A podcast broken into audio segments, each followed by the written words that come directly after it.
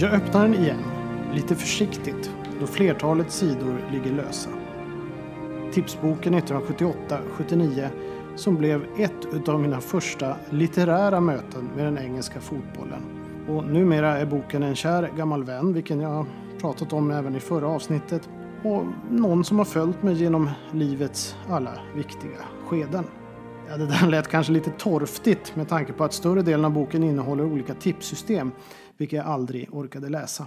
De flesta började dessutom på U och med några siffror efter. Precis som ubåten som strandade i Stockholms skärgård i början av 80-talet. På baksidan kan man läsa hur trygg man är med Seppo och Olofs system och att Olof Magne Trydal från Fläckefjord minsann vann 302 870 kronor. När framgår visserligen inte men han var med på de flesta tipsböcker jag köpte genom åren så det var onekligen en episk vinst. Nu tappade jag kanske tråden lite grann för jag vill egentligen prata om en tilldragelse på sidan 8 i boken.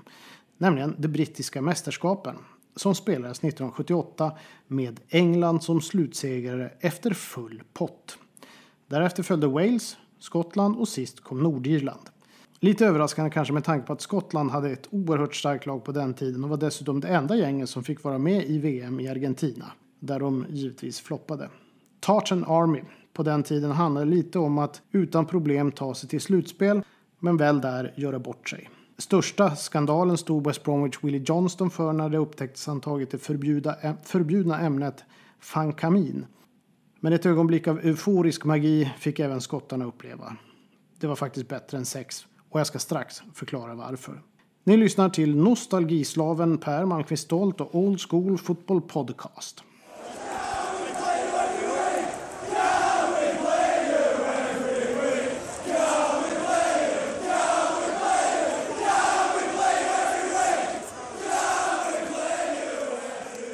Jag gör ett undantag. Som fastfrusen nostalgiker är det inte en manöver jag tar lätt på. Men jag kan faktiskt inte låta bli. Så istället för att lyfta fram en tipsextra match från förr tänkte jag att vi beger oss till Argentina 1978. Ett VM som skymdes av juntans olycksbringande skugga. Vilket också ledde till att det spekulerades en hel del i huruvida Argentina tog sig fram i turneringen. Militärjuntan såg VM som ett unikt tillfälle att skapa god PR vilket gav vibbar tillbaka till nazisternas OS i Berlin 1936. Det argentinska landslaget fick inte misslyckas. Men för att ta sig vidare från andra omgången till finalspelet krävdes en seger med minst fyra mål mot Peru. Det blev 6-0 till slut. Rykten om mutor florerade givetvis trots att Perus spelare förnekade att de blivit tillsagda att förlora. Brittisk media fick exempelvis tips om att Argentina mutade peruanska regeringen med en stor last av spannmål och med löften om att låsa upp frysta peruanska bankkonton i den argentinska centralbanken. Och i Brasilien menade man att målvakten i Peru var ju född i Argentina och givetvis mutad. En colombiansk knarkung skrev senare i en bok att de peruanska spelarna visst mutats, dock inte av någon regering och så fanns det rykten om att Argentina lovat att sända tillbaka 13 peruanska dissidenter som levde i exil i Argentina. Inget bevisades någonsin och faktum är att Argentina hade ett riktigt bra lag. Dock hade förbundskapten Cesar Luis Menotti valt att lämna den 17-åriga superlöftet Diego Maradona utanför truppen. Till många argentinares besvikelse. Menotti ansåg inte att Maradona var redo för den stora scenen ännu. 1978 skulle bli ett tufft år för Maradona då han ju inte heller fick något kontrakt med självaste Sheffield United, vilket jag pratade lite grann om i förra podden. Ja, det gick ju rätt bra för pojken ändå. Men vem minns inte glädjescenerna? Konfetti som seglade ned på plan och Mario Kempes som avgjorde mot Holland, vilka förlorade sin andra raka VM-final. Denna gång utan Johan Cruyff som valt att stanna hemma. Länge trodde man att det handlade om ett politiskt ställningstagande mot militärjuntan men Cruyff förnekade det själv och 30 år senare hänvisades det till, istället till ett fruktansvärt och olycksaligt kidnappardrama av Cruyffs familj. Och att det var det som blev avgörande faktorn till att holländaren under en period drog sig tillbaka från fotbollens rampljus. Och detta inträffade i Barcelona där han spelade på den tiden. Men innan finalen var holländarna tvungna att ta sig förbi Skottland och Archie Gammill och under några minuter låg faktiskt holländarna lite pyrt till. Och så kom det där ögonblicket. Ett unikt ögonblick där alla rörelser stämmer. Där det geniala blir så enkelt och när en tunnhårig mittfältare skriver in sig i Skottlands historia och historiska hjärta för tid och evighet. Archie Gamble, sommaren 1978 i Argentina.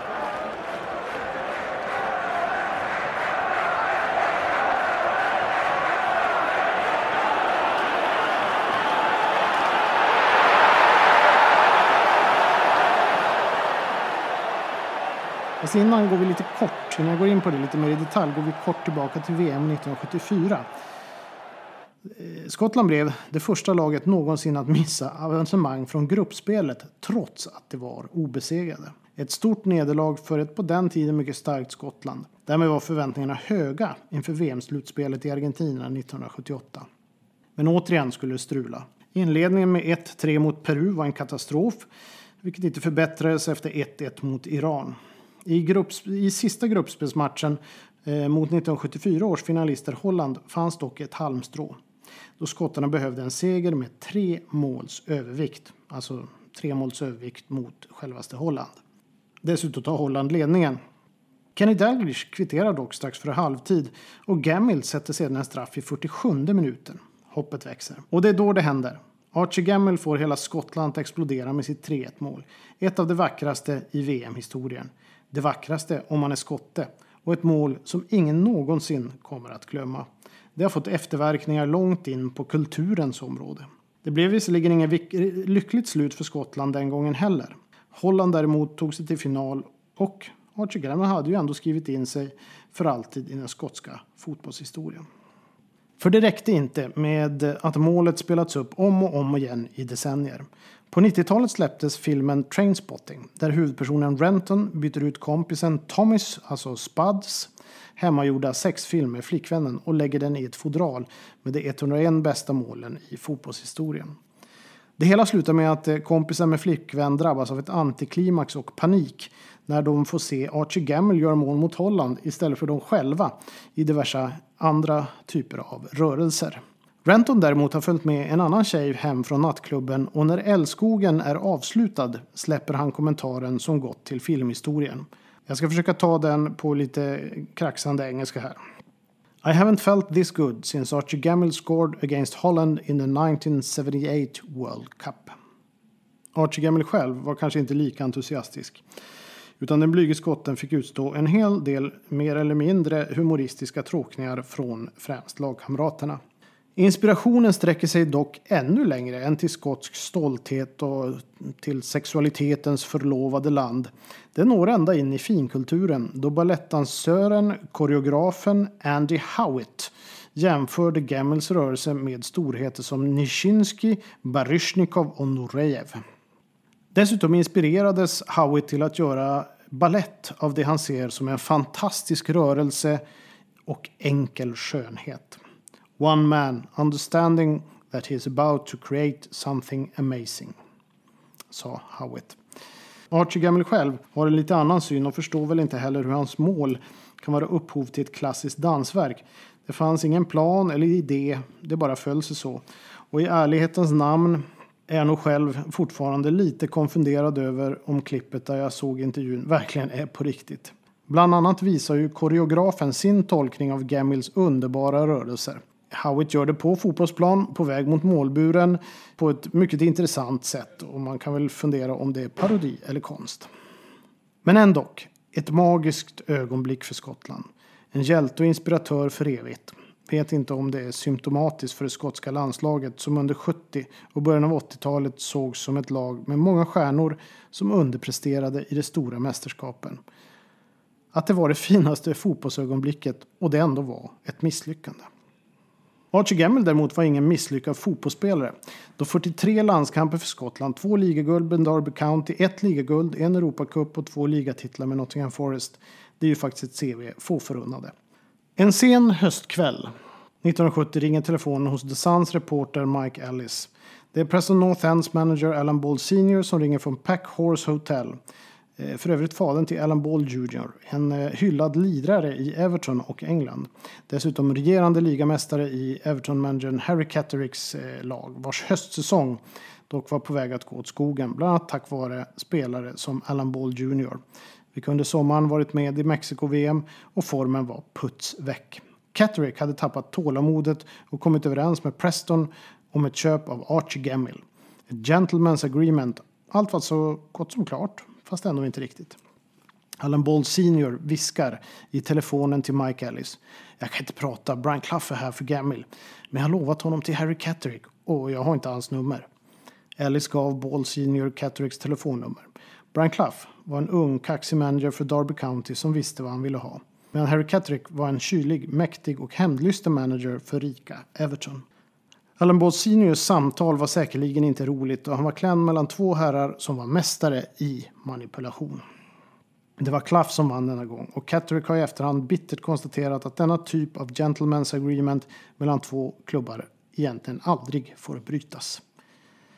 Gamble var dock svårare att övertyga. Skälet var enkelt. Derby County och Clough hade aldrig vunnit något medan Everton var regerande ligamästare. Men då tog Clough bilen hem till Gamble och meddelade helt frankt att han skulle sova i just bilen i väntan på att Gamble skulle släppa in honom. Efter ett tag mjuknade Gambles fru, för stackaren kunde väl inte so behöva sova i bilen.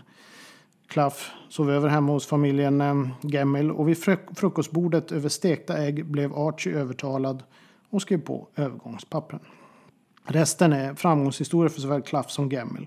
Tillsammans och var för sig plockade de titlar i Derby County och Nottingham Forest tills Gemmel blev placerad på bänken i Europacupfinalen 1978-79 mot Malmö FF och han blev förbannad.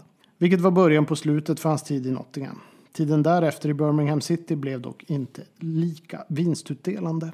När Gemmels fru var i slutet av graviditeten med sonen Scott, även han blev landslagsman för Skottland, åkte över gränsen till Skottland för att han skulle födas som en skotte.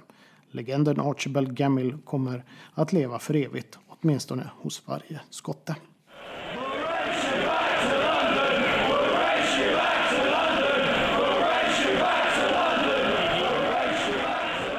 Men det fanns andra legender på öarna, bland annat på Irland. Med sin vänsterfot och elegans tog, tog han Arsenal från bottenstrider till cupfinaler. Men han var också en av få från de brittiska öarna som lyckats i Italien på 80-talet. Hans namn är Liam Brady. Få var så vördade runt Highbury som Liam Brady. Under en tuff period för Arsenal representerade Liam Brady ljuset. Irländaren hade allt. Blicken för spelet, balansen, kvicktäcktheten, skottet, bollkontrollen och förmågan att flyta fram på plan. Aldrig någonsin i tidsbrist, något han hade och var, har gemensamt med alla riktigt begåvade spelare. Liam Brady gjorde Arsenal bättre än vad de var. Redan 1973 fick han debutera under mästarmanagern Bertie Mee men sattes lite på vänt då han inte ansågs färdig. Särskilt eftersom matchen efter debuten var ett derby mot Spurs där blott 17-årige Brady kom lite till korta. Men det var ingen tvekan om kapaciteten och i följande säsong spelade irländaren in sig, till sig en ordinarie plats på mittfältet. Arsenal hade problem och Mi avgick till förmån för Terry Neal eh, vilken byggde upp ett lovande lag som aspirerade på de stora titlarna i slutet på 70-talet. Liam Brady var speluppläggaren och otaliga var de assist han la till spelare som Frank Stapleton och Malcolm McDonald. Irländaren ledde Arsenal till tre raka FA-cupfinaler från 1978 till 1980 samt en cupfinal 1980. Tyvärr blev det endast en pokal och det var FA-cupfinalen 1979 mot Manchester United. En magisk tillställning som anses som en av de stora FA-cupklassikerna. Arsenal tog ledningen med 2-0 och Liam Brady var delaktig i båda målen. När allt bara skulle spelas av så forcerade United, men hade svårt att ta sig igenom. När det var fyra minuter kvar stod det dock fortfarande 2-0. När det var en minut kvar stod det 2-2. Publik, spelare, ja hela Wembley var i chock oavsett sida. Med en minut kvar att spela och alla väntar på förlängning flyter så Brady fram på det där karaktäristiska viset. Han lägger ut bollen på vänsterkanten till Graham Ricks som med sitt inlägg finner Alan Sunderland som bara har att raka in bollen i öppen målbur. Några magiska moment av ett spelgeni avgjorde finalen när alla trodde något annat. Det är så stora stunder blir till och stora spelare skriver in sig i historien. Det året blev han som första icke-engelsman vald till PFA Player of the Year. och tidigare under säsongen gjorde han ett av de vackraste målen i ett London-derby i en 5-0-seger mot Tottenham. I cupvinnarcupfinalen förlorade Arsenal på straffar faktiskt mot Valencia. The Gunners hade tidigare slagit ut IFK Göteborg i kvartsfinalen för övrigt. Brady missade också Arsenals första straff. Dock hamnade han i fint sällskap med Valencias stjärna och VM-hjälten argentinaren Mario Kempes som också då missade sin första straff. Men det blev stackars Graham Ricks som blev syndabock till slut. Liam Brady hade i semifinalen imponerat på italienska motståndare Juventus. Italiens då överlägset bästa klubb värvade därmed eleganten från Arsenal. En chock för många fans som nog bara satt och väntade på en ny storhetstid för Arsenal. Dirigerad av Brady. Det blev 307 matcher och 59 mål för The Gunners. Faktum var att Brady skulle bli en av få lyckade brittiska exporter till italienska ligan. Där britter hade svårt att anpassa sig till spelet såväl som livsstilen. Men Brady var för bra för att misslyckas och tog två scudetto-guld på raken i Juve som kanske var ett av de absolut starkaste upplagorna genom tiderna. Irländaren var under perioden inte vilken rollspelare som helst. Han var deras nummer 10, elegant och speluppläggare.